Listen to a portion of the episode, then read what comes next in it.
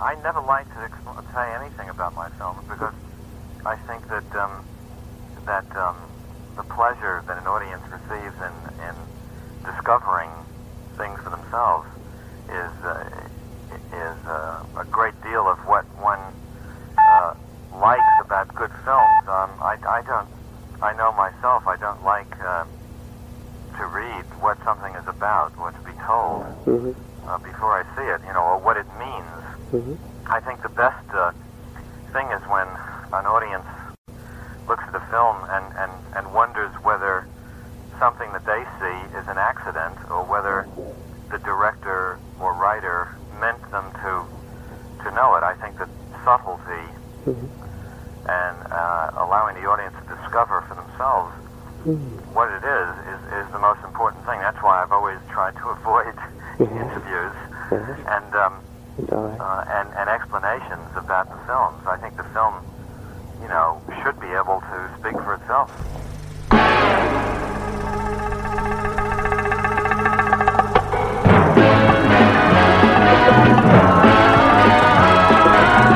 When it comes to entertainment, you can't beat a good film.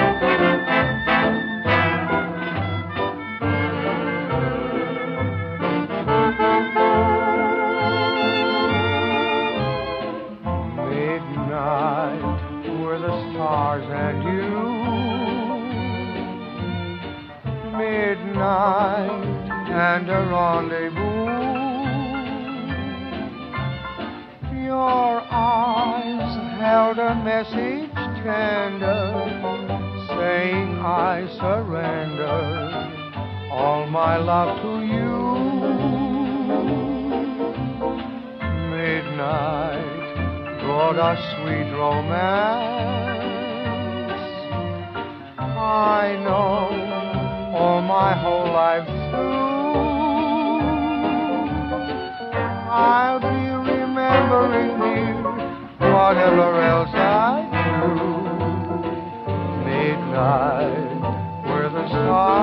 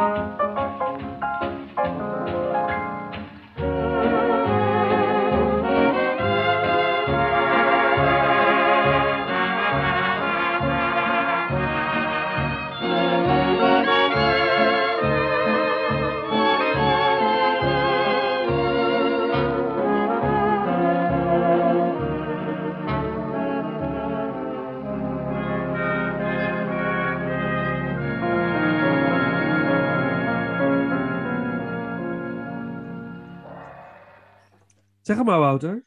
Nummer Mijn 9. nummer 9.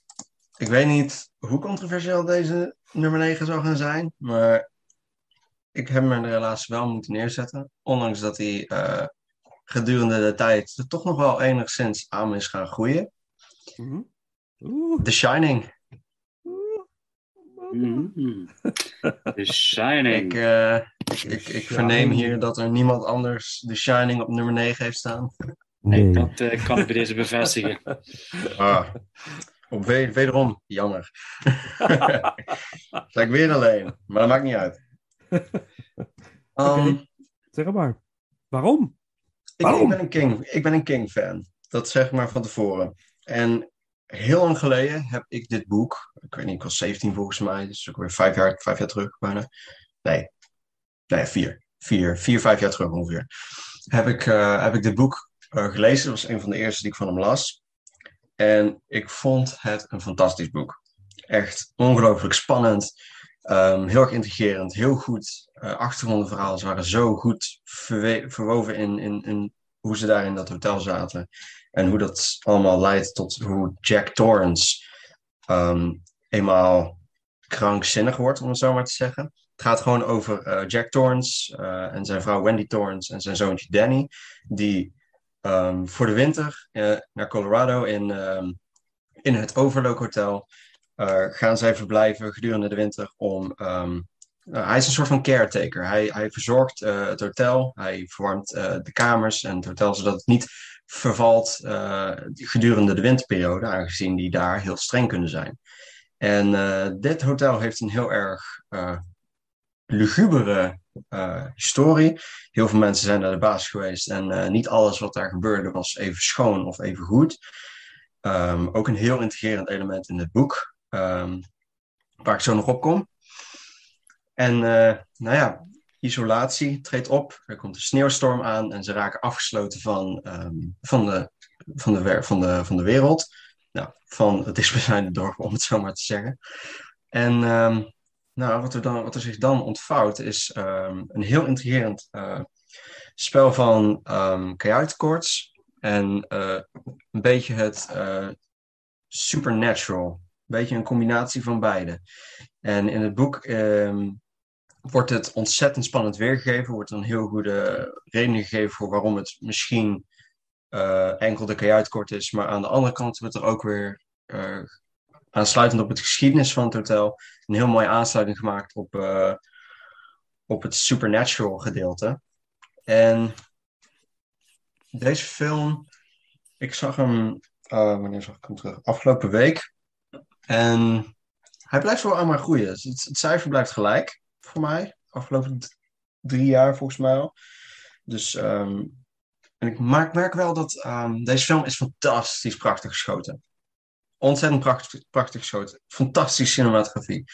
En ehm, ondanks dat het acteerwerk misschien, eh, toen ik het voor deze keek, wel een beetje slecht leek, kan ik nu wel zeggen dat ik het wel waardeer. Aangezien ik eh, in het boek ook heb, in eh, de Kubrick Archives ook heb gelezen van Ik wil wel alles zeggen, maar ik moet mijn mond houden. Sorry. Nee, ja. achter, Ja. wat er achter die Oh. schermen allemaal is gebeurd. En hoe die acteurs voornamelijk, ehm, ach, hoe heette ze nou? Shelley Duvall heel erg onder druk is gezet door Kubrick om de beste performance eruit te krijgen. Ehm, dus ja, dat acteerwerk is, eh, dat, dat, dat, daar, moet je gewoon inkomen. Dat, eh, het, het lijkt aanvankelijk heel statisch en heel erg afstandelijk. En, eh, maar het is eigenlijk ehm, heel goed gericht op ehm, de toon die Kubrick wilde zetten. Zowel voor het verhaal als voor de karakters. En ehm, het was het verhalende element in deze film die eh, het een beetje nekte voor mij. Want ik ben een enorme fan van het boek. En ik sta helaas aan eh, de kant van The King, om het zo maar te zeggen. Als het gaat om deze film. Het doet het boek gewoon niet echt recht aan, enigszins, naar mijn mening. Eh, het is, ehm, eh, in het boek zit er heel veel tijd tussen. Alle omstandigheden die gebeuren, die heel veel ehm, drama toevoegen en heel veel achtergrond eh, geven aan de karakters en aan het hotel. Een, het belangrijkste karakter in het boek. En ehm, dat zit hier niet in.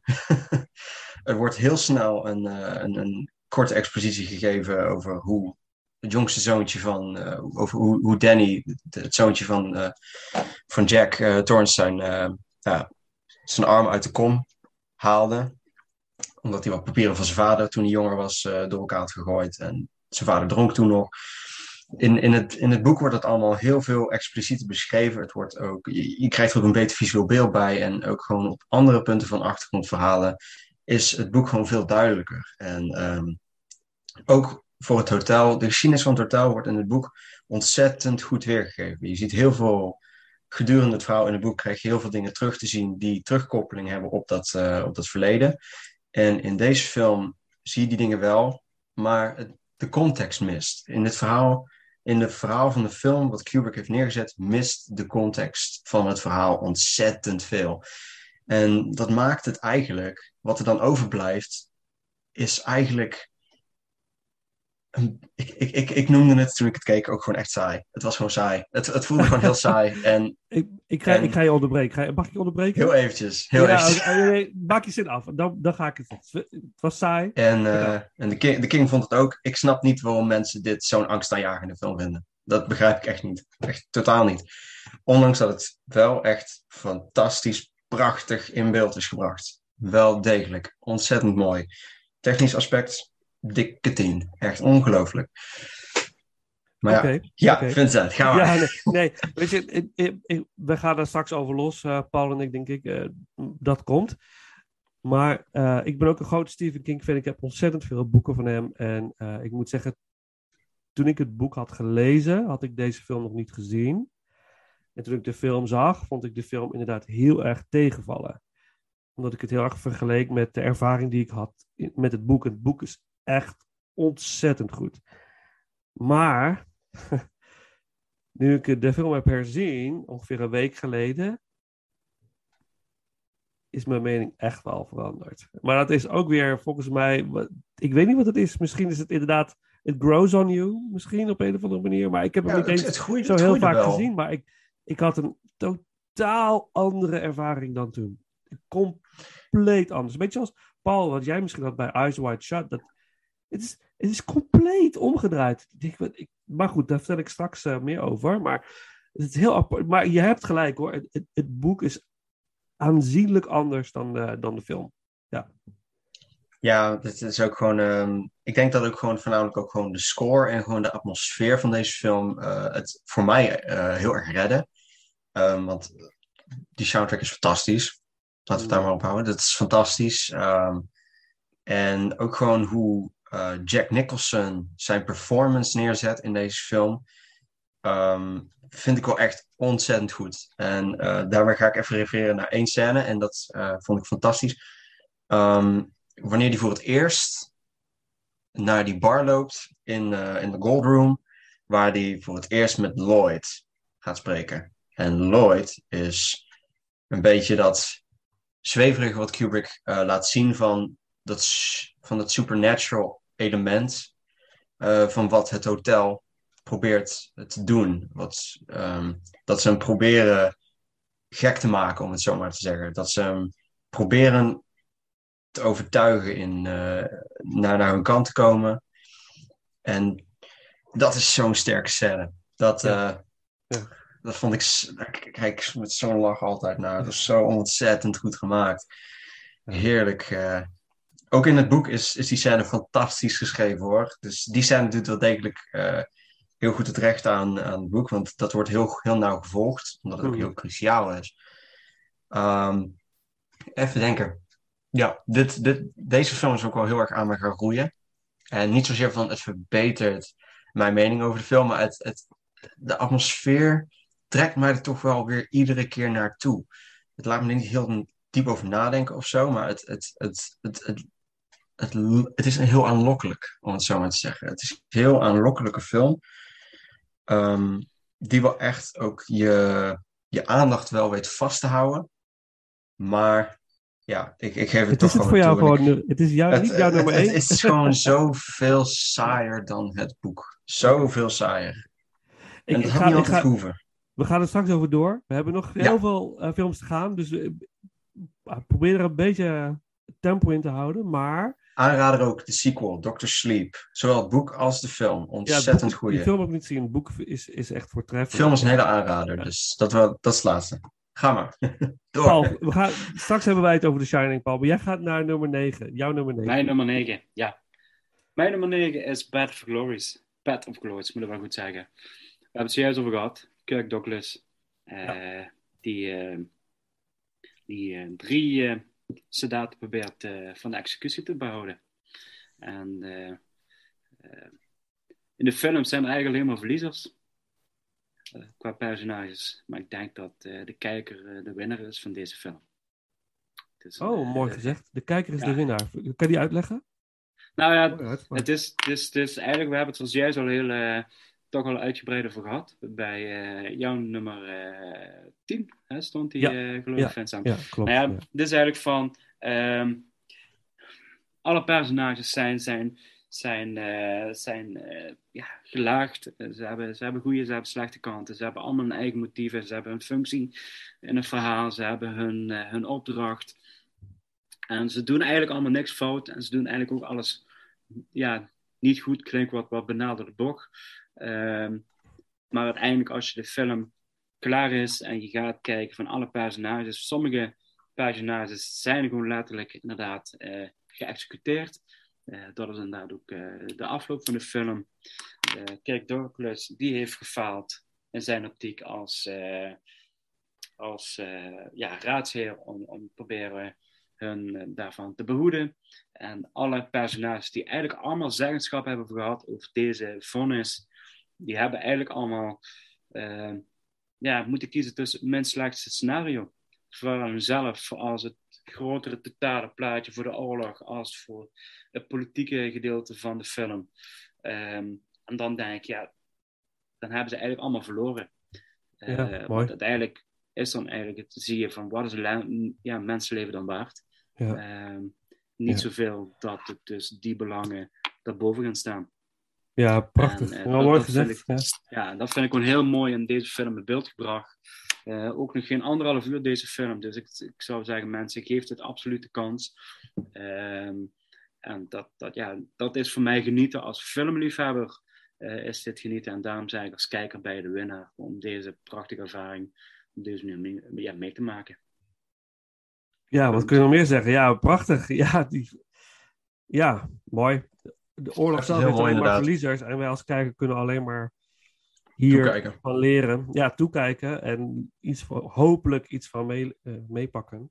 Dus ja, ja, bijzonder mooi. Ja, dan gaan we een stukje muziek doen uit Path of Glory. De main title. Yes. En dan, eh, dan gaan we, knallen we door naar, eh, naar mijn nummer 9.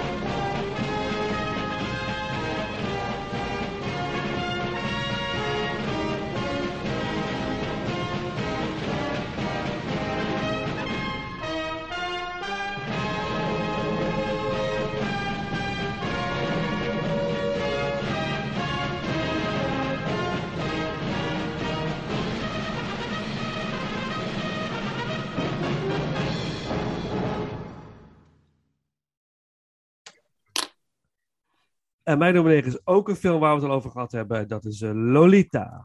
Eh, Lolita. Het is hoger dan... Lolita. eh, nee, het is niet mijn nummer 1. Ehm, ehm, wat wil ik dan nog zeggen over Lolita? Ja, het, is, het gaat natuurlijk over, over een man van ruim middelbare leeftijd... die ehm, eh, ja, verliefd wordt op een minderjarig meisje. En dat is nogal omstreden. En dat, was, dat boek was al omstreden.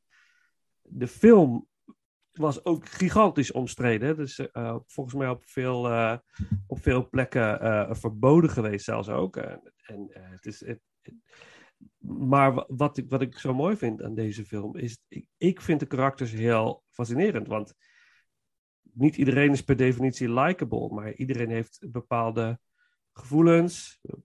En dingen kunnen je overkomen. Snap je? Dat, dat vind dat... Zoals ook de, de man die iets voelt voor het veel te jonge meisje.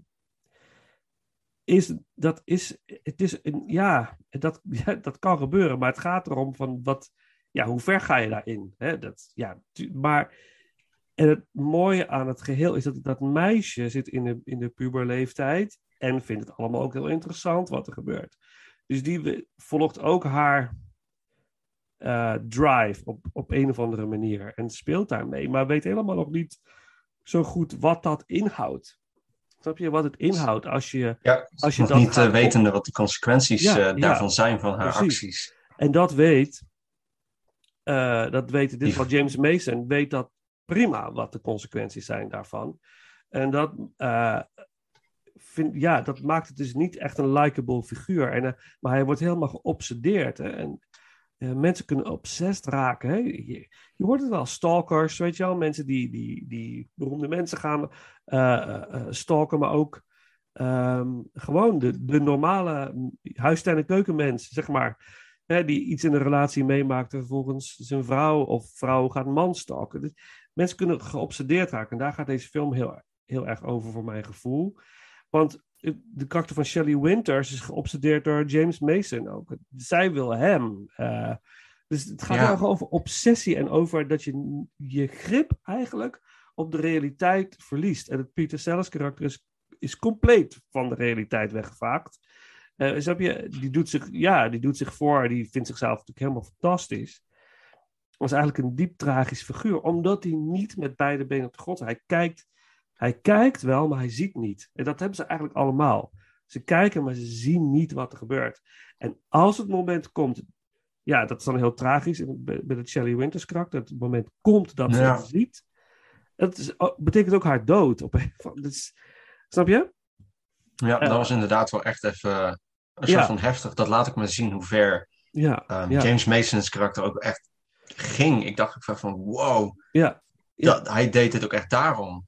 Ja, ja, ja, Hij trouwt werkelijk met haar, zodat hij bij Ja. Lolita kan zijn. En dat, is, precies. dat vond Ja. ik inderdaad wel ontzettend, ontzettend Ja, triest. En, en, en een beetje ook treurig voor dat karakter van eh, Shelley Winters, die ook echt die liefde voelde enigszins. precies. Zij wilde dat ook heel graag. En, en dat, dat ja, ze- Maar ook zij wilde heel graag. Zij, zij was ook op zoek naar liefde. Zij wilde iets in haar leven. eh, oh, oh, ze wilde iets voor zichzelf. Eh, iets hebben. Iets iemand naast haar. Het was niet.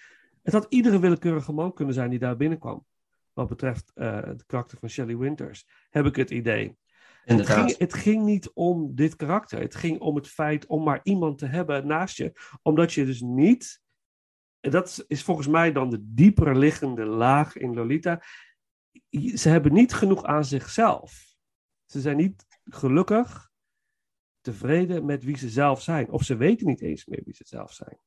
En Lolita is het slachtoffer van het hele verhaal. Het lijkt het meisje wat die iedereen teest. Maar zij is jong. Zij moet dit allemaal nog ontwikkelen. Zij moet nog naar volwassenheid. En die anderen zijn allemaal volwassen. En die misbruiken dat meisje gigantisch. Op een bepaalde manier. En, Dat maakte het einde wel echt intrigerend goed. Juist. Omdat zij dan ook, ehm, omdat zij aan het einde van de film is zij ook gewoon echt getrouwd met een Ja. man. Ja. En eh, die is blijkbaar ook niet echt de meest snuggere of de, of, of de meest sterke of de meest rijke. Maar zij blijft bij hem omdat ze eenmaal doorheeft dat, eh, dat hij haar misschien niet alles kan geven wat zij wil. Maar dat zij hem wel wil steunen in de dingen die hij doet. Juist. En hij steunt haar en dat is dan weer die echte liefde tussen haar. En dat, als die James Mason karakter dat dan ziet, dan, dan, dan, dan voelt hij zich daar ook wel heel erg eh, emotioneel bij. En dan geeft hij haar ook eh, dat geld, zodat, eh, zodat ze naar Alaska konden gaan. Ja. omdat haar man daar wilde werken. En dat, dat voelde zo wel heel erg sterk, dat, dat, dat hij dat deed. En, en eh, ik begreep het aanvankelijk ook niet, maar nu je dit allemaal zegt, dan, dan, dan komt het wel even, Ja. dan hit dat Ja. wel echt even. Van, oh ja, daarom. Daarom deed hij dat. En, en daarom voelde dat zo. En Ja, en het mooie is En- dat, dat eh, ehm, je soms, als je dingen meemaakt in je leven, dat je, die overkomen je, eh, je voelt allerlei emoties of je raakt geobsedeerd, is het vaak heel goed om afstand te nemen en dan van afstand te kijken naar wat gebeurt, en wat gebeurt er nou eigenlijk. Maar dat doen die mensen niet, die blijven erin. En wat er gebeurt met dat James Mason karakter, hij moet afstand van haar nemen. Het, het kan niet anders. Het leven laat het op die manier toe. Zij neemt afstand, dus hij moet afstand nemen. En door die afstand komt, het, komt de realisatie. En dat, dat, dat, ja, en dat is dan weer heel triest dat hij uiteindelijk het Peter Sellers karakter gewoon doodschiet. Ja, ja, dat, toch. dat vind ik dan toch, dat hij, hij is, er, is, is er nog niet, zeg maar, snap je? Begrijp Nog niet hij begrijpt, helemaal, Hij begrijpt inderdaad. het nog niet, of zo. En dat, ja, en dit Omdat is, die- ja, ja, menselijke Dat, dat eh, dit is echt een heel erg. eh, ik vind het een heel, heel mooi toevoeging, Vincent. Oké, heel mooi thanks. toevoeging.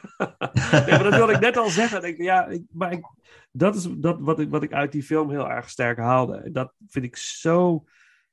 Het, duurt, het, duurt- het is soms echt wel te lang. Maar achteraf gezien misschien ook niet. Want het, het heeft de tijd. Hij, Kubrick neemt de tijd om het verhaal te vertellen. En, en dat. Ja, ik vond het heel krachtig. Dus eh, ja, dat is mijn nummer 9. Paul, heb jij nog iets toe te voegen? Jij hebt natuurlijk al jouw eh, mening gegeven. Ja, het enige, enige wat ik wil toevoegen is, ja, Lolita heeft ook geen, geen voorbeelden, geen volwassen voorbeelden hoe het Ja. wel moet. Ze, ze, ze, ze leert eigenlijk alleen maar de, de, de, de slechte maatschappelijke kanten van de, van de volwassen mensen die om haar heen zijn. En weet daardoor van dit is een manier om te overleven. Maar later, daar wat Vincent aangeeft, zodra er een afstand komt en ze vindt eigenlijk een, een, een goede man die van mindere afkomst is, eh, ontdekt ze eigenlijk dat er meer in het leven is en dat ze eigenlijk daarmee gelukkiger wordt. Perfect. Heel mooi, Ja, dit is de perfecte toevoeging. Ja, oké, let's- laten we, we laten Lolita los. Op een Laten hele we- mooie noot laten we haar los. Laten we doorgaan naar de nummer 8. ja, nummer 8. Wouter, hè? let's get going. Maar nummer 8. En hier hebben we het ook al heel veel over gehad. Dus laten we hem nu ook maar afsluiten. The Killing. Tadaa! De Killing. Ah, Daar killing. is hij Daar dan, is hij weer. uiteindelijk. Daar is hij. Wauw, het staat hoog bij je, Wouter. Ja, ik, eh, hoog? ik, ik, weet het niet. Om, ehm, ik, ik, ik dacht er toch maar elke keer aan terug. Omdat Het is echt alweer een, pff, bijna een maand geleden dat ik deze heb gezien of zo. Dus het is wel weer even heel erg moeilijk terugdenken. Maar het was... Ik vond het eigenlijk op heel veel gebieden, heel veel fronten van het verhaal, vond ik dit ongelooflijk baanbrekend, dit verhaal. Ongelooflijk baanbrekend. En dat komt echt door die, zo- zoals Paul ook al zei, een soort van Oceans, 11, Oceans vibe die je ervan krijgt.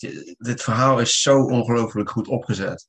Je hebt, ehm, je hebt alle karakters die zijn mooi geïntroduceerd. Je weet wel wat hun motivaties zijn om dit te doen. Helaas wordt het, wordt het door Kubrick nog steeds wel enigszins op een soort van emotionele afstand gehouden op sommige momenten. Waardoor, je, waardoor het einde dan weer net iets minder impact had dan dat het had kunnen hebben, denk ik. Maar ik, ik was heel erg verbaasd door deze film. En dan niet zozeer omdat het heel erg baanbrekend geschoten is of zo. Want het voelde gewoon als een normaal geschoten film. Maar het is dat editwerk. Dat hele mooie onchronologische editwerk. En, en, ehm, en, gewoon hoe, die, hoe er naar die heist wordt opgebouwd. Ehm, en hoe dat eenmaal die payoff heeft. Het werkt zo lekker naar die payoff toe. En als je daar eenmaal bent, dan, dan, dan denk je ook echt van... Ja, kom op, kom op. Je kunt het, kom op. En dan, eh, en dan, komt dat tragische einde. Dat, eh, dat, ja, dat, dat, dat, dat slaat wel even in. En, eh, maar het, wordt, het heeft zo'n mooie opbouw en conclusie. dat, dat, dat het voor mij gewoon echt, het voelde als, qua verhaal als moderne film aan. En dat, en dat was fantastisch. Daarom kan ik mij er misschien ook wel heel erg in, in, in, in vinden. Want zulke films worden tegenwoordig natuurlijk veel meer gemaakt dan dat ze toen werden gemaakt.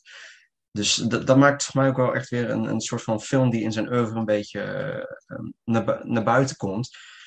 Omdat het toch weer echt zo'n moderne kant aan zich heeft zitten. Zo'n echt baanbrekende kant van dit is nooit eerder gedaan. Maar hij deed het wel.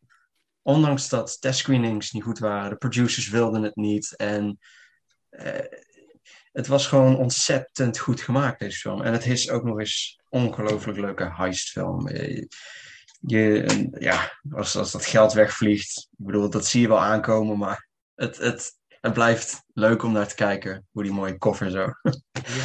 Dat staat allemaal zo in de wind, zo weg, weghoop, wegdromen. Heel fantastische film is dit. Mooi. Technisch misschien niet, maar verhalend is het gewoon baanbrekend voor, die, voor zijn tijd. Zo ver vooruit. Ongelooflijk. Dat blijft Ja. gewoon bij. Mensen, we gaan het zien. The Killing. Laat zien, inderdaad. We hebben volgens mij nu... Al... Oh nee, nee, nee de- ja, Paths of Glory nog niet eh, genoemd, eh, Wouter. Dus ik ben eh, heel benieuwd Nee. waar die bij jou staat. Heel interessant. Oké, jouw nummer 8, The Killing. Paul, wat is jouw nummer 8? Mijn nummer 8 is Doctor Strange Love. En dat eh, doet pijn, om even te zeggen. Maar ik moet zeggen, luisteraars, vanaf nu iedere ranking, ieder nummer, 8 tot en met 1 gaat pijn doen. Hmm. Want ik, ik zit eigenlijk in een, een conflict met mezelf. Ik zit tussen de opname nog, nog steeds een streep te schrijven en aan te passen. En ik, ik, ik, ik, ik transpireer me echt. Ik denk, oh jongens, ik schaam me kapot. Nee, Doctor Strangelove. Ehm ja, dit is eigenlijk de, de, de, de meest pure comedie die, die Kubrick ooit gemaakt heeft, om het zo te zeggen. Ik vind de synopsis vind ik al eigenlijk gewoon geweldig. Vind ik al eigenlijk gewoon een pluspunt. Eh, dat de hoogtepunt van de Koude Oorlog raakt de Amerikaanse generaal Jack Ripper. Ja, Ja, Briljante een- naam. dat is Ja. echt kwijt. fantastisch, ja. Ja, verstand kwijt. En er stuurt een groot aantal vliegtuigen richting de Sovjet-Unie. Om het land natuurlijk met kernwapens plat te gooien. De Amerikaanse president regelde een ontmoeting met zijn ambassadeurs. Ehm, nee, sorry, met zijn adviseurs. Waar hij de contact legt met eh, ook de Sovjet-ambassadeur, dat wil ik zeggen. En zijn eh, gaan kijken hoe ze dit kunnen tegenhouden. Alleen het wordt natuurlijk heel erg moeilijk als niemand echt weet wie de juiste communicatiecodes heeft.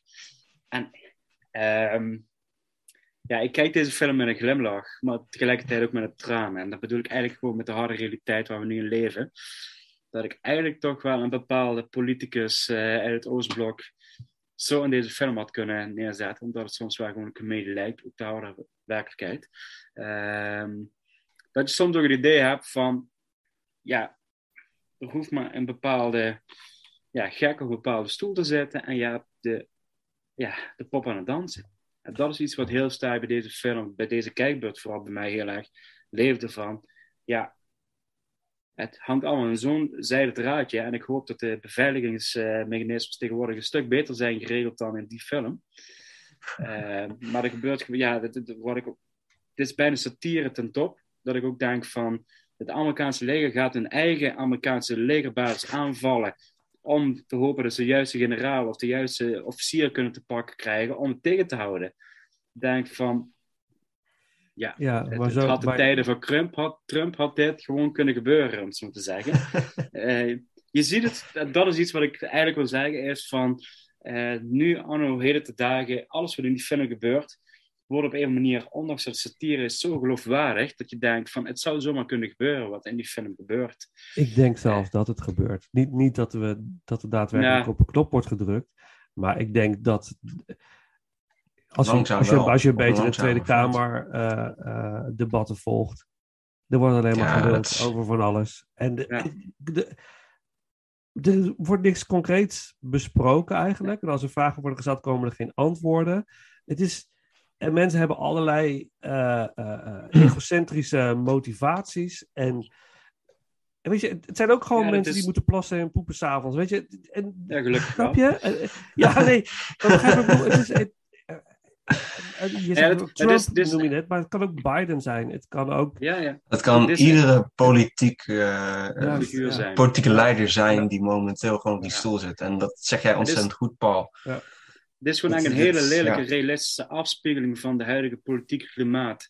Wat, wat eh, op heel veel fronten, op heel veel ja, niveaus, meso, micro- en macro-niveau zich afspeelt.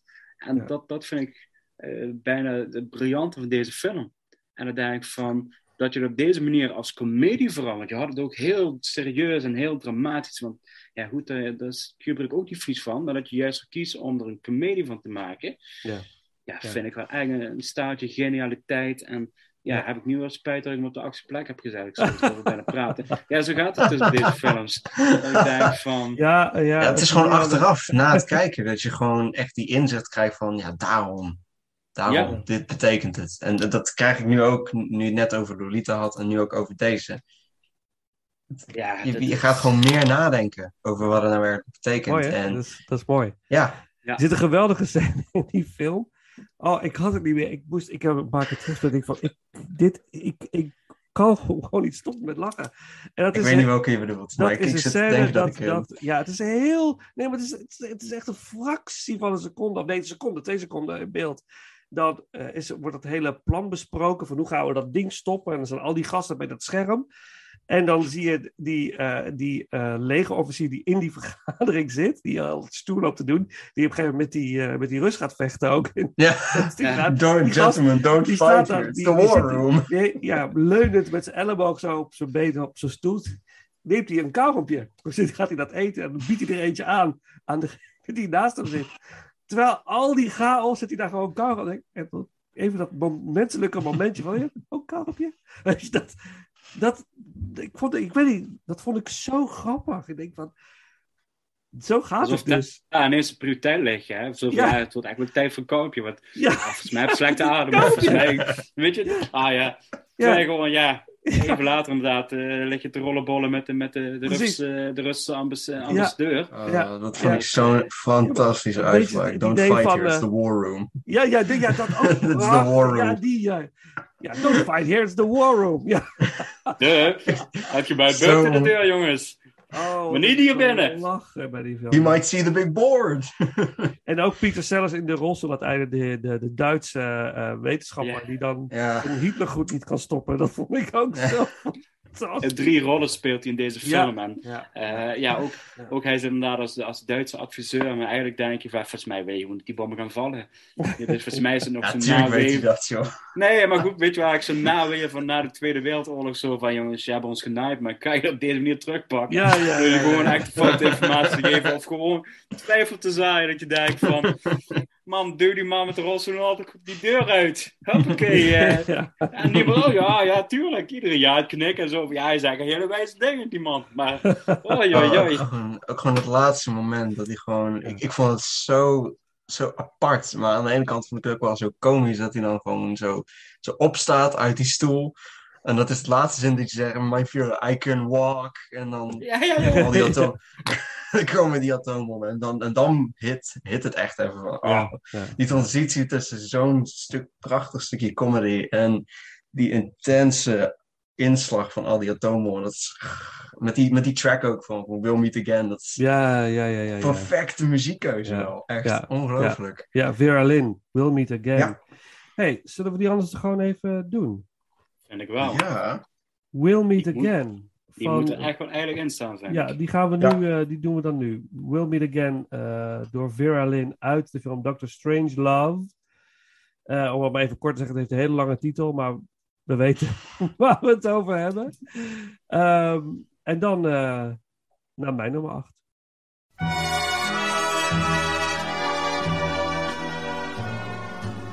We'll meet again.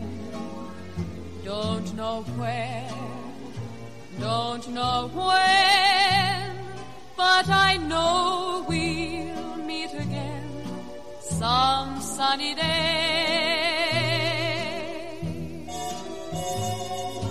Keep smiling through, just like you always do till the blue skies drive the dark clouds far away.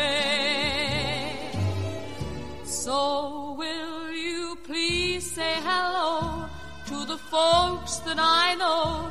Tell them I won't be long.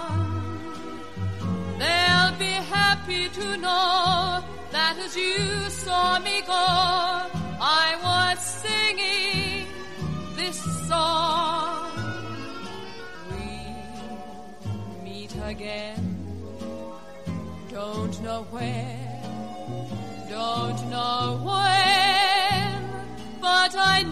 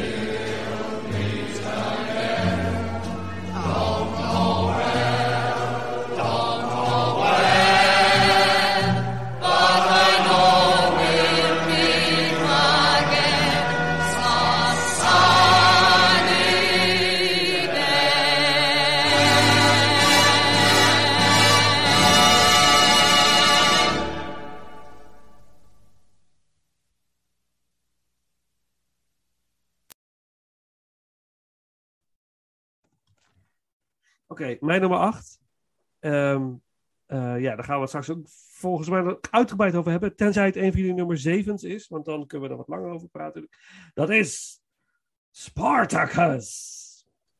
Mijn nummer is 8. niet mijn nummer 7. Oké, mijn nummer 8 is Spartacus. Ook, Ook eh, mijn nummer zeven. keur- ook, niet, ook niet mijn nummer 7. Nee. Hij is het niet helemaal mee eens met deze, Nee. deze keuze. Eh, nou ja, de, eh, Spartacus, ja, eh, rukfilm. Nee, nee. Eh, eh, eh, fantastische film. Epic tot en met. Eh, maar eh, het, ja, dat is het irritant aan Lucky, ken je Lucky TV. Ja, ja, ja. Weet je waar ik op doel, Wouter? het Ehm, filmpje waar het, eh, dat ik ben Spartacus. Nee, wacht even. Ik ben Spartacus. Dat ze dat, dat, dat gaat nou, die ken ik nog weer niet. Maar. Oh, nou dat moet is ik zo hem- nou, Ik ken grappig. er wel meerdere, maar die moet ik nu dus even gaan opzoeken. Oh, nou ik- moet ik dat wel. Toen die scène kwam, denk ik, oh nee, ik heb een Lucky TV in mijn hoofd. Ik kan het niet anders meer kijken. Ik. De grote Stanley Kubrick is gewoon geveld door Lucky TV. Is. Wat een slagveld. maar eh, de weg daar naartoe is eh, ja, eh, briljant. En hoe deze film ook gefilmd is, is natuurlijk weer uitzonderlijk. Het camerawerk, de beelden die hij nu begint te schieten in de film. zijn- het Wat is dat? Het is gewoon prachtig. Het mij is het eerst in kleur, volgens mij. Het is Ja, echt het is een eerst in kleur. En hoe die de kleuren dan gebruikt, is ook Oh, onvoorstelbaar goed. Hè? En voor de liefhebber, de, de 4K-disc heeft een fantastische transfer. Echt ongelooflijk prachtig. oké. Aanrader. Ja, nou ja, even ja, heel kort gezegd, het gaat natuurlijk over eh, Spartacus, die van slaaf wordt verkocht, eh, wordt een gladiator eh, en een goede gladiator soort van en zet dan een, een revolt, een, een, een, een revolutie op een, tegen het Romeinse Rijk. En hij wordt eh, een gevaar, een dreiging. eh, het, eh, En bekend, hè? Ja, ja. En uit- wat uiteindelijk leidt tot zijn eh, eh, tragische dood. Eh, maar ook wel weer heel bijzonder, want hij, er gebeurt natuurlijk van alles. Maar uiteindelijk, hij, hij denkt dat zijn, dat zijn zoontje dood is, maar uiteindelijk aan het einde, vlak voordat hij sterft, ziet je toch, toch? Eh, we Ja, dat klopt, Dat, dat, dat, hij- dat hij dan toch nog leeft. Dus hij sterft een soort van waardige dood aan het kruis. Wat trouwens ook een bijzonder heftig beeld is op een gegeven moment als je die hele laan met kruisen Ja. ziet. Eh, ja, heel indrukwekkende film. En eh, Kirk Douglas is natuurlijk voortreffelijk eh, in deze, deze filmen. Ik vind acteerwerk ook, als ik het vergelijk met andere epic films, zoals eh, Ben-Hur eh, en The Ten Commandments, wat ik trouwens ook geweldige films vind, waar ik misschien zelfs Ben-Hur nog wel boven Spartacus zal plaatsen, als eh, persoonlijk Mee eens. vind ik het acteerwerk in deze film heel subtiel, mooi gedaan. Op, ja, dus eh, Ja, het is meer ingetogen. ja, Kijk, waar, waar die andere films wel wat, wat, wat, wat grootse dramatiek hebben, Ja, bijna toneelachtige Ja, eh, proporties. theatraler. Ja, ja. Theatrale, dat is inderdaad het ja. woord. Voelt het toch wat meer, wat, soort, wat zoetsappiger, om een ze- op, het, op, tot op zekere hoogte toch wat... eh, Ja. Toch wel echt het, het, het minste Kubrick eigenlijk. Het veel heel heroïsch, eh, heel, Ja. goed, eh, heel goed emotionele eh, aan, aan, aantrekkingskracht eh, tot karakters. Ja. Dus dat was ook wel heel opmerkelijk aan, aan deze film, denk ik. Ja. In binnen zijn oeuvre, want het is totaal niet hem eigenlijk. En de Zijn decors, stijl. hè? De decors zijn, Ja. zijn fantastisch eh, Die, mooi. die battle. Echt. Ja, de battle is. Ja, zoveel bekend. extra figuranten. ja, Niks computer. Waar haal je die ja. vandaan? Waar Ja, haal je zoveel mensen vandaan? dit is filmmaken, hè? Vind ik. Ja, Dit en is dat, echt dat hè? zeg. Dit vind ik Dat een mooie aan oude films. Ja. Eh, geen computer waar, waar duizenden mensen uit worden getoond. Nee, daar staan gewoon duizend mensen extra's Ja. die, eh, die eh, een veld oprennen, om het even simpel te Ja. zeggen.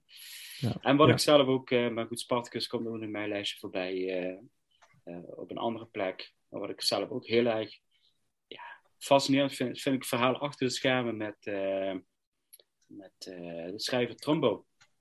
Ehm, ik heb de film gezien met Walter White. Nee, Brian Cranston.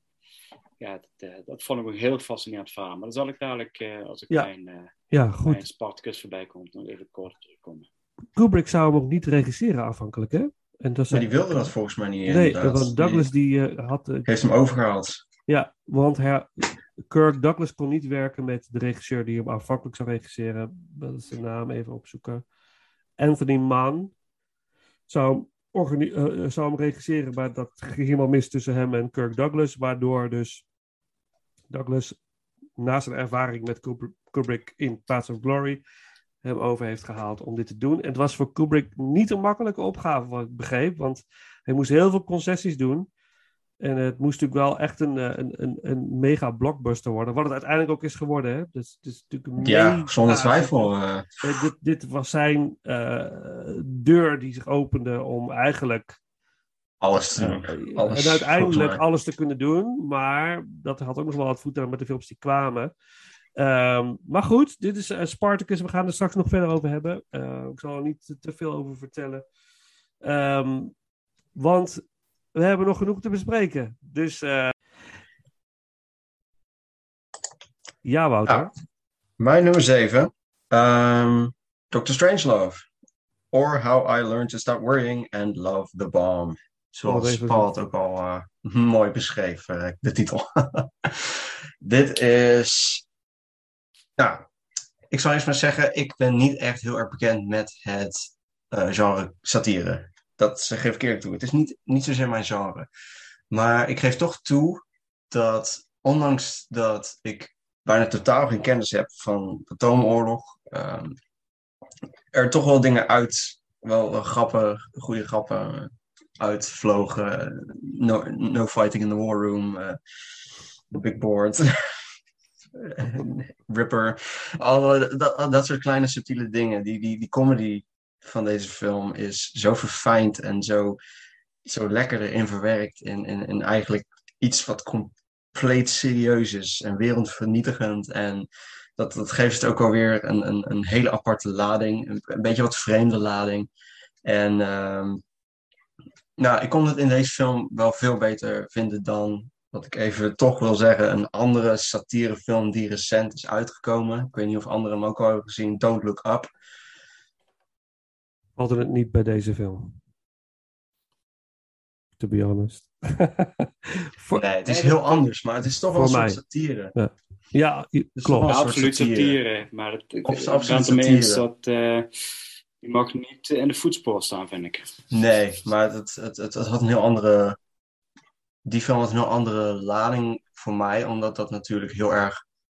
Heel makkelijk eh, een reflectie geeft van, van de generatie waar ik heel erg in opgroeide. De hashtags, de social media's, Ja, de ja. idiote presidenten die maar alles eh, doen. En dat, dat einde geeft me toch weer, dat gaf me meer angst, moet ik het zo maar zeggen. Omdat ik meer wist van het, omdat ik meer zag van, oké, dit ja, meer accuraat dan dit kan het niet. En dat gaf me meer angst bij die Mm. film. Maar bij deze kon ik eh, me meer in de comedy vinden, omdat ik juist niet die angst ken van, van natuurlijk het vallen van die atoombom. Wat, wat toen in die tijd natuurlijk heel anders was. Daar hadden mensen natuurlijk veel meer die angst.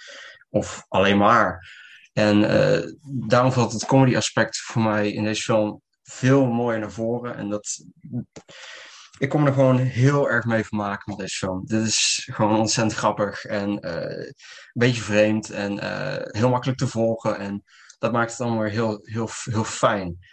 Ehm, maar ja, ik vond het gewoon jammer dat satire-element, of, gewoon dat, dat wat serieuzer op het eind, eh, heel, heel mooi gemonteerd hoor, met het nummer erbij. En dat, dat was fantastisch gemaakt. En je voelt ook wel enigszins een lichte dreiging van, oké, ze gaan hier nu naartoe. Dat, kom op jongens, kom op. Haal die code nou eens, kom op. Ja, ja, ja. ja, Dat, dat, dat wel, maar het, het, het einde voelde me toch, omdat ik natuurlijk niet uit die generatie kom, valt het einde nat- natuurlijk voor mij heel anders uit dan misschien voor jullie. En, en dat, dat vond ik dan weer voor mezelf heel jammer, want daar kan ik niks aan doen. Dat, wacht dat is even, Wouter. generatie. Wij, wij- wij waren toen ook nog niet geboren hoor. Nee, maar het is. maar Nee, alsnog, Nee, maar nee. als, als, alsnog, het is, het is gewoon een soort van eh generatieding, denk ik, die, die, die toch dat serieuze Ja. eh, einde toch wel wat meer bij voelt eh, dan, dan, de mijne, dan mijn generatie. En dat, dat vond ik voor mezelf heel jammer, want daar kan ik niks aan doen. En dat, Nee. terwijl ik dat wel heel graag zou willen. Dus Nou ja, weet je, misschien dat deze film over eh, een aantal jaar ook weer anders overkomt. Dat kan zomaar. Maar Ja. het, is ook, het is ook mijn eh, nummer 7, dus we kunnen Oh, mooi. heel even kort Kunnen direct door? Ja, ja, nou, we hebben natuurlijk al heel veel verteld, maar dit, dit, ik vind het een geniale film. Eh, sowieso omdat dit laat zien hoe belachelijk het is dat er een klein Ja. groepje mensen het lot van praktisch de hele wereld bepalen. En dat zijn gewoon een stelletje idioten. Eigenlijk, als je het het zijn goed, ze zijn helemaal gestoord.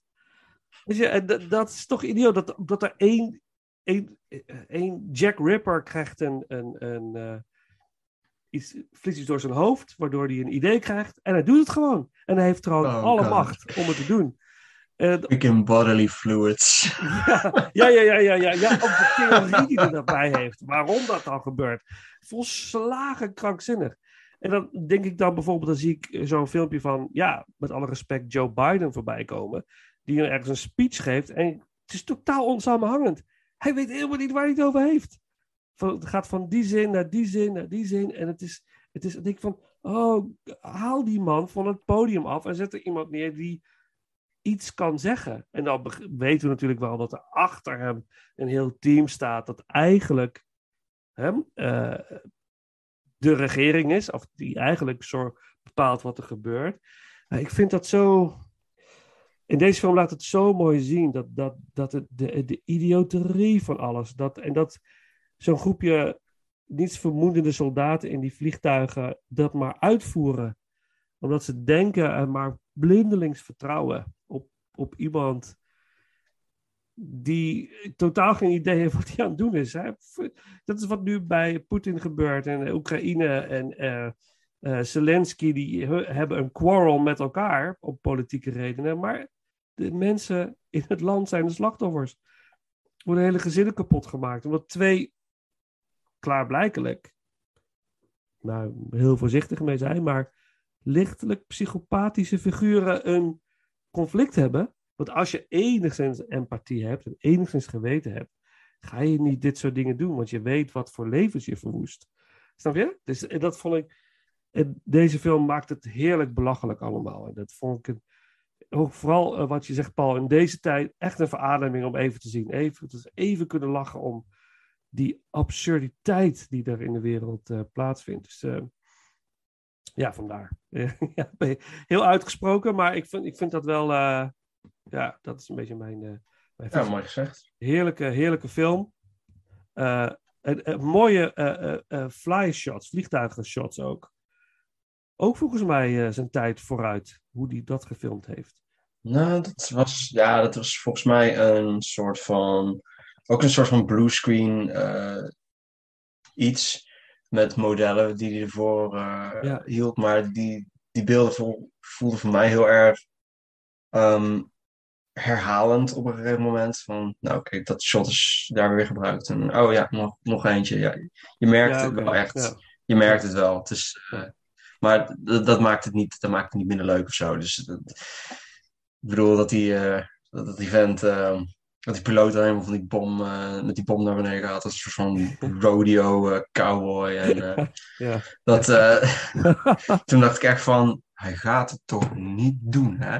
En toen explodeerde die bom en toen dacht ik echt van, ja, hij deed het. ja, ja, Maar prachtig. ook, prachtig. maar ook de, de, de, de weg nadat hij op die bom zit, Ja, daar dat- zit ook alweer dat je denkt van niet ja, zo'n bom zetten? nee, maar is het toch... is gewoon de hele route, gewoon van, dan zie je eigenlijk al van eh, ja, hoe onderdag dingen gebeuren en hoe mensen zich makkelijk laten pushen en eh, orders opvolgen en ja, de uitvoering is bijna zo lachwekkend dat je denkt van ja, maar dat, dat gebeurt hier ook. De regering kan wel beslissen en vervolgens de lokale politici maken er eigenlijk gewoon een, een, een grap van, om zo te zeggen. Ja. Ook daar zit weer een bepaalde symboliek in dat ik denk van, daar heeft Kubrick echt over nagedacht.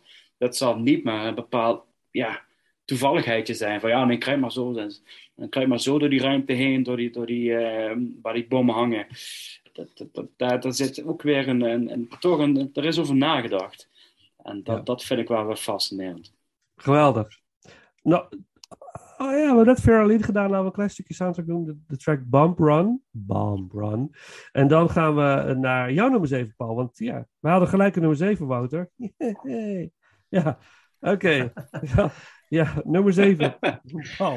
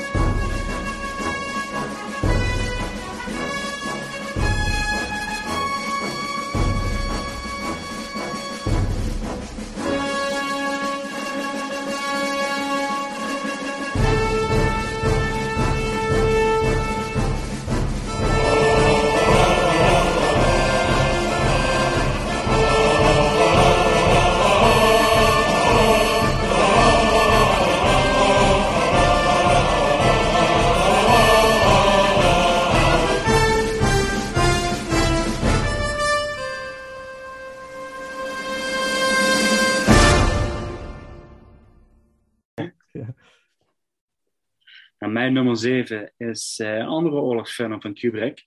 eh Full Metal Jacket. En het pijn in mijn hart op de zevende plek. Eh, maar goed, dat ga ik bij iedere film wel zeggen, dat het pijn in mijn hart doet. Maar ja, de oorlogsfilm uit 1987 over de Vietnamoorlog. Die voor mij vooral excelleert in, in de opening. het eerste drie kwartier. Waarin je de, de, de Spartaanse trainingen ziet van, ja, van de soldaten. En dit is, dit is, eh, is ook mijn kennismaking met Kubrick, deze film. Ehm, dankzij deze film ben ik op zijn spoor gekomen. Maar ja, die, die, die is ongeëvenaard, die trainingsscène. De, de, de, sergeant die alles, gewoon helemaal eh, alles bij elkaar blaft en iedereen voor lul zet. En voor alles voor aan te, te doen om ze vooral killing machines te maken. En eh, ja, met een prachtige rol van Vincent D'Onofrio, als ik het goed uitspreek hopelijk. eh, die je ziet als eh, ja, helemaal eh, ziet doordraaien van deze training. En uiteindelijk ook ja, een behoorlijke drastische actie onderneemt.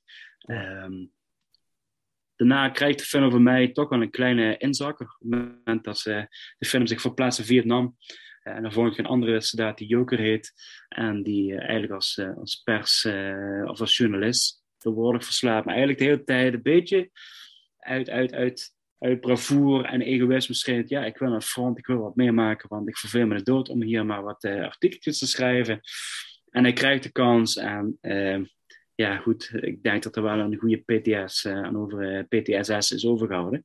Eh, waar hij ineens de, de gruwelijkheden van de oorlog echt van heel dichtbij ziet. En daar neemt de film echt weer een stap omhoog. En eh, is de film heel indrukwekkend. Al moet ik wel zeggen, ik was wel verbaasd door bepaalde special effects eh, effecten in deze film. Dat ik dacht van... ehm, dat Kubrick hier genoegen meeneemt, vind ik bijzonder. En daar bedoel ik eigenlijk één scène mee. Er is een scène dat, dat ze worden vastgezet door een sluipschutter in het dorpje. En ze gaan één voor één gaan, ze proberen ze dat te veroveren. En eigenlijk, worden twee soldaten worden eigenlijk door de sniper eh, neergehaald. En je ziet dan schoten en je ziet dan het bloed uit het lichaam spatten. Wat ik denk van, dat is ten eerste de verkeerde plek. En ten tweede, het ziet er heel raar uit. Dat ik denk, ook, ook de kleur rood van het bloed vind ik, vind ik afwijkend. Dat ik denk van, wat Overdadig. is... Ook daar Heel veel. overdadig, maar dat ik wel ook denk van... Ja, dit verwacht ik niet van Kubrick. Wat is, wat is hier gaande dat, dat, dat hij... Want hij is een perfectionist en hij laat takes honderd keer overdoen en eh, gaat heel ver met bepaalde zaken. Wat, wat Wouter op een gegeven moment ook al zegt met, met, met The Shining, eh, door, door, door acteurs helemaal uit te knijpen. Ice Watch Shot zijn ook bekende verhalen over dat, dat acteurs tot, tot gillend toe worden uitgeknepen eh, om, om die beste scène eruit te halen. En dat, dat, dat had ik eigenlijk, vond het heel, het- ik vond het heel raar. Het had voor mij, het nam iets weg van, van het, moment zelf, van de scène. Dat ik denk van, eerst wat door me heen heen zo, is dit Kubrick? Wilt hij dit zo? Hmm. Dit, dit- dat is iets wat ik heel raar vond. Maar Ja. desalniettemin, ja, de gruwelijkheden van de oorlog worden echt eh, ja, ehm, heel, heel cool in je face eh, gewoon eh, toegepast.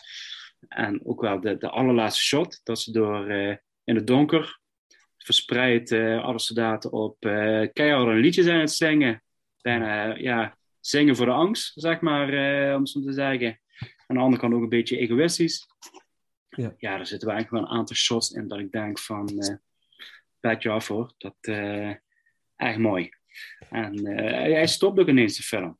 Dat, dat vond ik ook een beetje van, had voor mij iets te open einde. Dat ik denk van, oké, ik, ik had eigenlijk wel, ik had eerder verwacht dat deze film drie uur zou duren en dat er nog een, een, een, een ja, derde acte kwam, om maar even zo te zeggen. Eh, Om dan een bepaalde impact bij al die soldaten te laten zien. Echt de, de, de nasleep van de oorlog misschien, weet ik niet, ben maar wat in te vullen. Ja, ik Maar snap dat- je wel. Ja. Had ik, wel, eh, had ik wel willen zien hoe Kubrick daarmee was omgegaan, laat ik het zo zeggen. Het is, hij het, is ook, eh, het is ook mijn nummer 6. Dus eh staan wij weer gelijk, Paul? dat, hoe is het mogelijk? Nee, dus eh, we kunnen er gelijk Het is op mijn door. zeven dan. trouwens. Wat is jouw nummer Mijn 7? Oh, het is mijn nummer 6. Dus dan Ja. kunnen we dan... ja, dat gaat zo naar jouw nummer 6 dan. Wouter, zeg ik dat goed? Ja. Ja, nee, zeg ik Want dan, eh, dan, ja, eh, dan kunnen we er even over door. Want Zal ik de mijne ook maar kort houden dan? Dus, Wat zei je? Zal ik het dan maar kort houden? Jouw nummer 6? Nee, oh nee, Ja. ik, ga nog even op Full Metal Jacket. Dan, dan, dan Oh, ja, even oké. Nummer 6 dan... eh, Ja, is goed. ik vond. eh, wat wou ik nou zeggen? Ja, eh, er is een eh, hele. Ik heb, eh, in 2009 heb ik een voorstelling geschreven voor een theatergroep. Het ging heel erg over PTSS na oorlog. En als voorbereidingen daarvan heb ik een documentaire gezien. En ik weet even niet meer de titel. Als ik, maar in ieder geval, het was een Nederlandse documentaire over oorlogsveteranen. En er was dus een, een interview met een jongen uit die had gevochten in eh, Bosnië. Als een van de blauwhelmen. En die moesten zeg maar iedere avond moesten ze een bepaald traject rijden met zo'n legerbus. Er zat een hele groep zat achterin en die moesten, die moesten een bepaalde route rijden, iedere avond. En waarom precies weet ik niet meer. Maar ze moesten, maar het was levensgevaarlijk. Iedere avond weer was het, was het de vraag, wat gaat er gebeuren? En die, die jongens die, die, waren zo bang, maar ze draaiden iedere avond Knocking on Heaven's Door van Guns N' Roses keihard in die wagen. En dan zongen ze allemaal heel hard mee. Om maar daardoor konden ze die iedere keer weer die route eh, volbrengen. Het was maar vrij kort die route, maar ze moesten wel over die weg. Dat is super gevaarlijk. En daar moest ik eens aan denken, bij die film. Ja, wat je zegt, zingen om die angst enigszins te temperen die je voelt. En dat vond ik. eh, ik moest heel erg denken aan die documentaire, die jongen die dat vertelde. Die dan ook, dat vertelt hij dan ook, terwijl hij in zijn huis zit. En dan gaat hij dat nummer heel hard draaien. Gaat hij ook meezingen. Het is heel indrukwekkend om, eh, om te zien. En ik moest daar bij deze ook heel erg aan denken. En ik vind Full Metal Jacket een hele afstandelijke film. Dus je bent echt een soort fly on the wall. Eh, je volgt het allemaal maar een beetje. En die drill instructor is natuurlijk insane. Wat trouwens ook een echte drill instructor was. Eh, toch? Hij was op de set om advies te geven aan de acteur die de drill instructor zou spelen, toch? Ja, Maar maar was binnen volgens mij 24 uur zijn stem al kwijt. Of eh, ja, was was het ook niet aan, de eisen van, van Kubrick. Dus heeft Kubrick gezegd, ja, jij gaat het doen. Ja, Want hij stond gewoon het voor te doen aan de acteur hoe het moest doen. Terwijl Kubrick, ja, maar goed, jij doet het veel beter. Dus eh, ja, duwde hem letterlijk gewoon ertussen. En van, vanaf nu ben jij de drillinstructeur. ja, En eh, ja. ja, wat, wat, een, wat een persoonlijkheid. Ja Wat een fantastisch, bloeddruk. Ha- ik, Ja. had, ik, had, ik had vroeger ook op eh, had ik zo'n eh, maxi-single, weet je dat? Een maxi-single, zo, was een single, maar dan g- grote single. En eh, ik heb hem niet meer helaas, dus had ik hem even gepakt.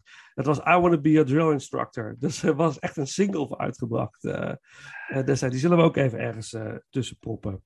Maar dat, ehm, ja, ik- die eerste drie kwartier is, is waanzinnig. En je moet er om lachen, maar het is ook al heel pijnlijk om naar te kijken, vond ik.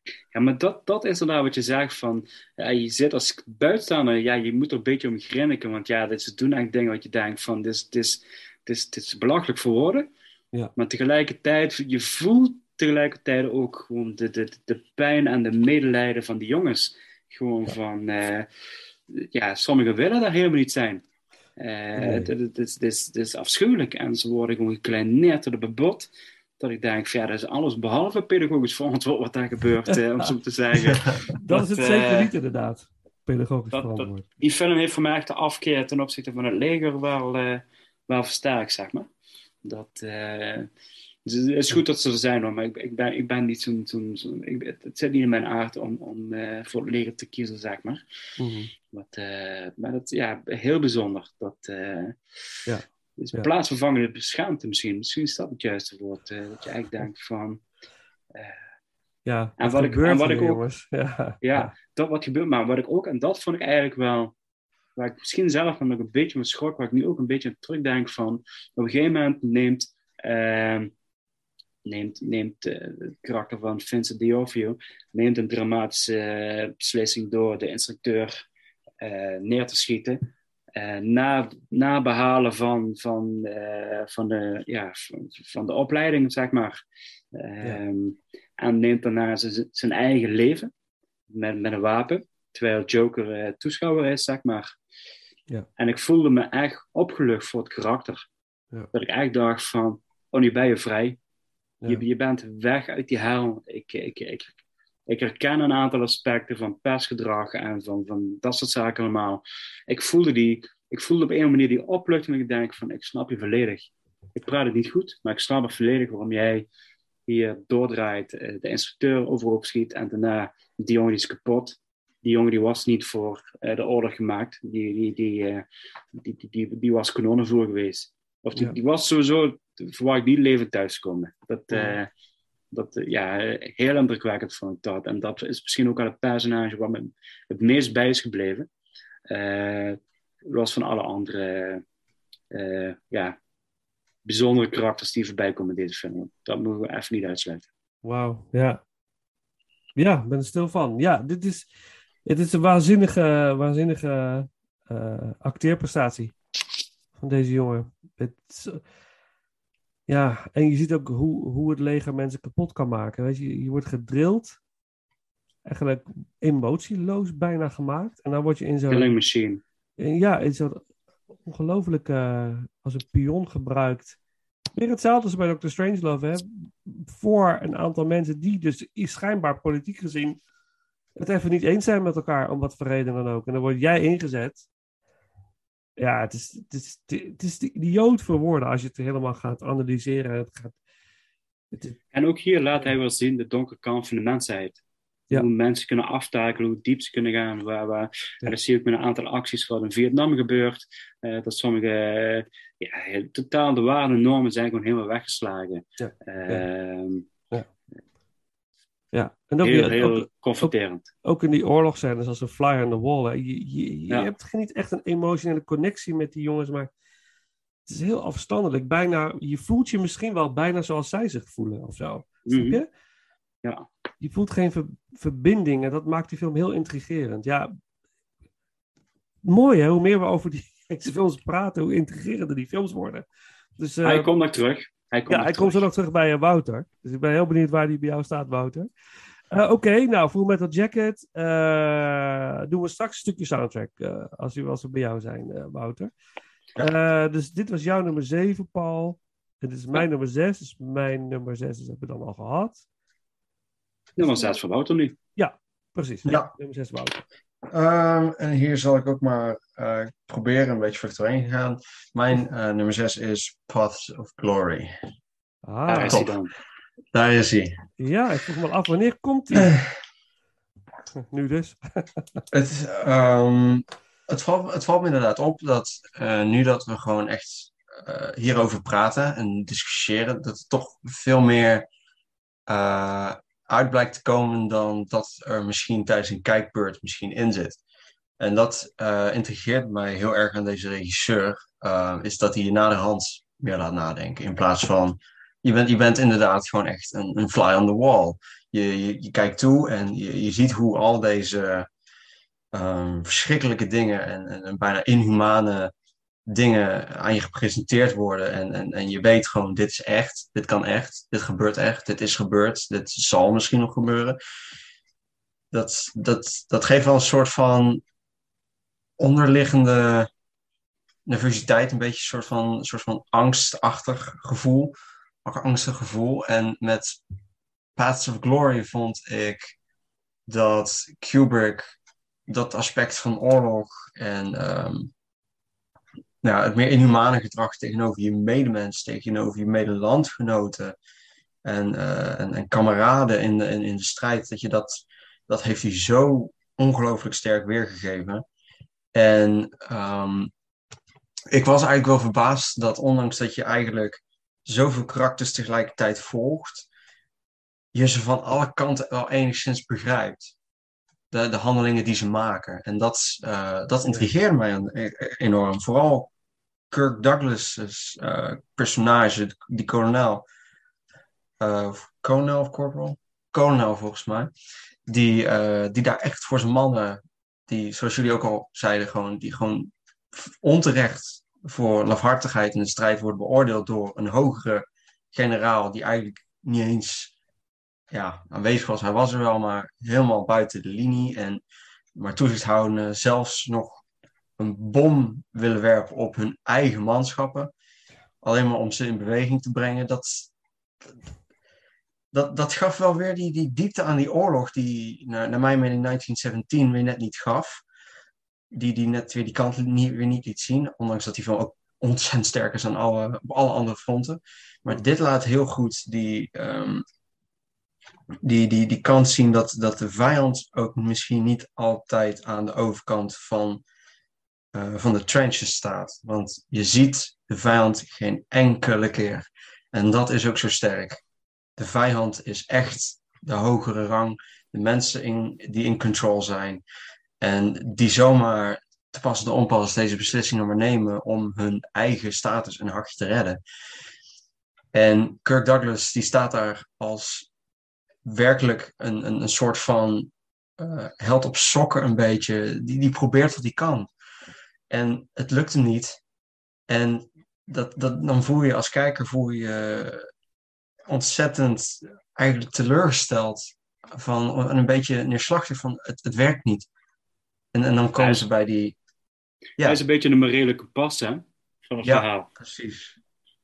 En dan komen ze uiteindelijk bij die, bij die executie. En ook gewoon de manier waarop een van die drie mannen ook gewoon geëxecuteerd wordt. Dat is gewoon zwaar inhuma inhumaan. Het, het sloeg nergens op. Dat, dat, dat zou... Je zou er toch gewoon voor willen springen, zeg. Dat is niet gezond. Dat... Gewoon Ja, een is houd- oorlogsmisdaden. eh, Ja, oorlogsmisdaden misdaden eigen lederen. Ja, Dus, eh, dat, eh, en, en dan een zit er... statement, Ja, om een precies. statement te maken. Ja, en dan, eh, dan, dan, dan, dan zie je Kirk Douglas, die uiteindelijk weer bij nog een hogere, hogere rang komt, die, eh, waarmee de film ook begon, die, die juist weer die rang daartussen eh, aanspoorde om, om, die, eh, om die strijd te doen. En die strijd is ongelooflijk. Ik verbaasde me toen ze die, toen ze die heuvel overgingen, hoe ongelooflijk sterk dat is geschoten voor die tijd. Dat was, eh, ik, ik, ik herinner me de, die scène uit Tolkien, dat ze over, bij de som, dat ze over die muur heen gaan. En het voelde een beetje zo, precies zo. Je voelde je zo, je zat er zo in en, en je volgde iedereen. En kogels, je zag ze niet, maar ze vlogen je zogenaamd om de oren. Die, die, is fantastisch geschoten. Ongelooflijk. En je voelt ook gewoon echt dat het kansloos is, want niemand komt maar enkele meters vooruit. En, en ja, dan valt, zit niks op dan terugtrekken. En daar worden die soldaten dan weer op afgerekend, want het was voor die hogere rang was een afgang natuurlijk.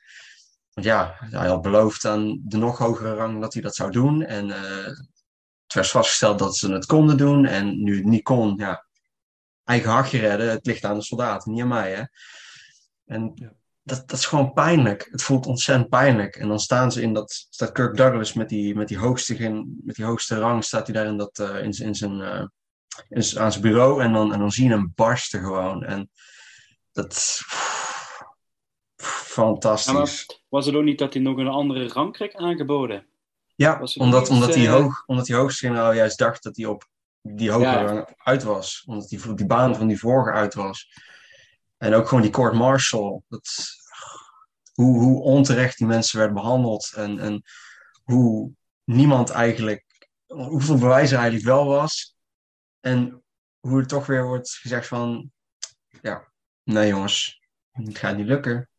Ja, ja. Je wordt er een beetje moedeloos van. En, en, en je, je, je volgt dat morele kompas, Kirk Douglas, zo, zo goed. En dan in die laatste scène met dat Duitse meisje die, dat- die dat liedje zingt, dan krijg je toch weer een soort van, van, van hoop dat er bij die soldaten die kameraadschap juist nog wel is. Dat, dat, dat zij hun humane kant niet kwijt zijn, ondanks alle dingen die ze hebben gezien.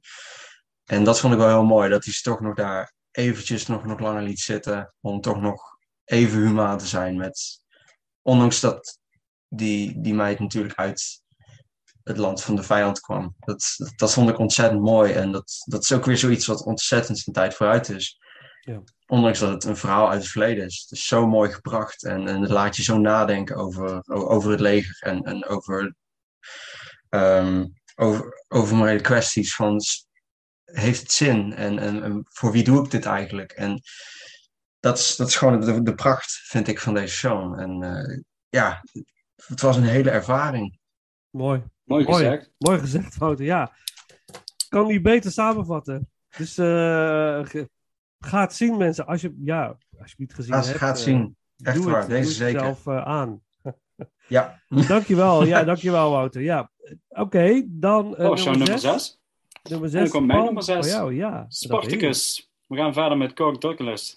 Oh. Ja, bij mij is Spartacus op eh, de zesde plek. Uh, vaste luisteraars weten, ik heb eigenlijk een voorliefde voor eh, dit soort films. Ehm, hij, hij zal in mijn top 10 staan, maar denk niet in mijn top 5 als ik echt eh, een ranking zou maken over dit soort grootste sedale film. Eh, maar ik vind het wel inderdaad, wat we eigenlijk ook al eerder hebben benoemd, het acteerwerk is gewoon ontzettend eh, fascinerend en ook klein ingetogen. Eh, en wat ik eigenlijk ook al zei, is ook een beetje wat aangegeven. Het verhaal achter de schermen met, met uh, Dalton Trumbo, de schrijver van dit verhaal, uh, is een van de, ja, van de schrijvers van Hollywood die op de zwarte lijst kwamen omdat ze niet wilden uh, ja, erkennen. maar ook, ja, het ging eigenlijk van. Het vermoeden was dat ze communistisch waren en dat ze dus daarom misschien wel Russische spionnen zouden zijn. En werd daardoor heel erg werden ze geboycott. En ja, het leven werd een beetje zuur gemaakt. Op zich wel een mooie film van, met Brian Cranston, wat ik eerder noemde. Ehm, maar, en dat is waarom ik het wil hebben, terwijl mijn kat hier van alles gaat stunten en omgooien, dat gedurende die film zie je dus Kirk Douglas, en natuurlijk gespeeld, hij komt altijd met momenten binnenlopen en vragen hoe staat het met het verhaal van Spartacus. En dat vond ik op een moment, het speelt zich een beetje tegelijkertijd af het schrijfproces uh, van Spartacus met de, de rechtszaak en alle tribunalen wat er in Amerika plaatsvinden om die groep schrijvers, uh, zogenaamde communisten, uh, ja, te veroordelen en ze eigenlijk uit te bannen.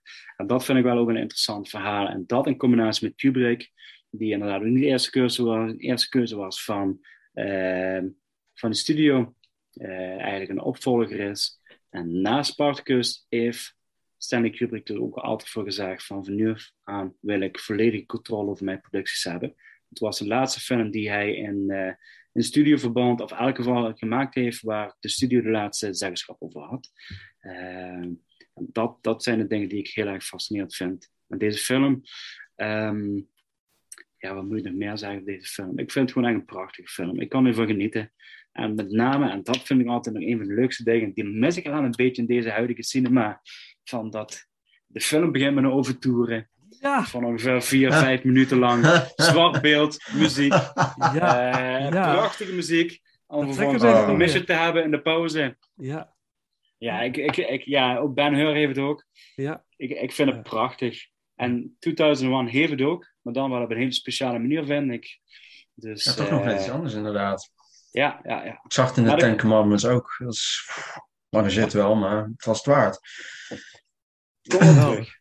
Terug. Ja, komen we Dus vandaag mijn Spartacus op nummer 6. Dan doen we nu de overture. De overture! Spartacus. Voor, speciaal voor jou, Paul. Ja. Ah, Het prachtig. is kan recht het is- staan. Het is Alex North, eh, prachtige soundtrack. Een geweldige soundtrack. Dus eh, Ja. zeker de moeite waard. Ga er even van genieten, mensen. De Overture, Spartacus. En dan naar de top 5.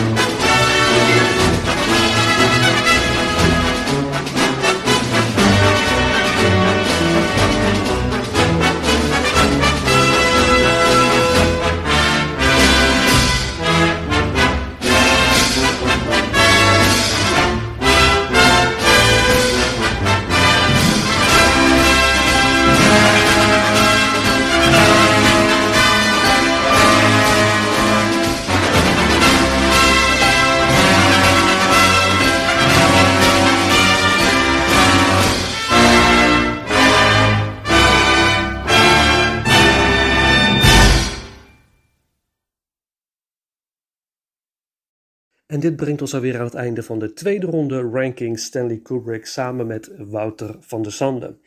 Um, we begonnen de aflevering met uh, natuurlijk weer een stukje interview uh, met de meester Stanley Kubrick himself.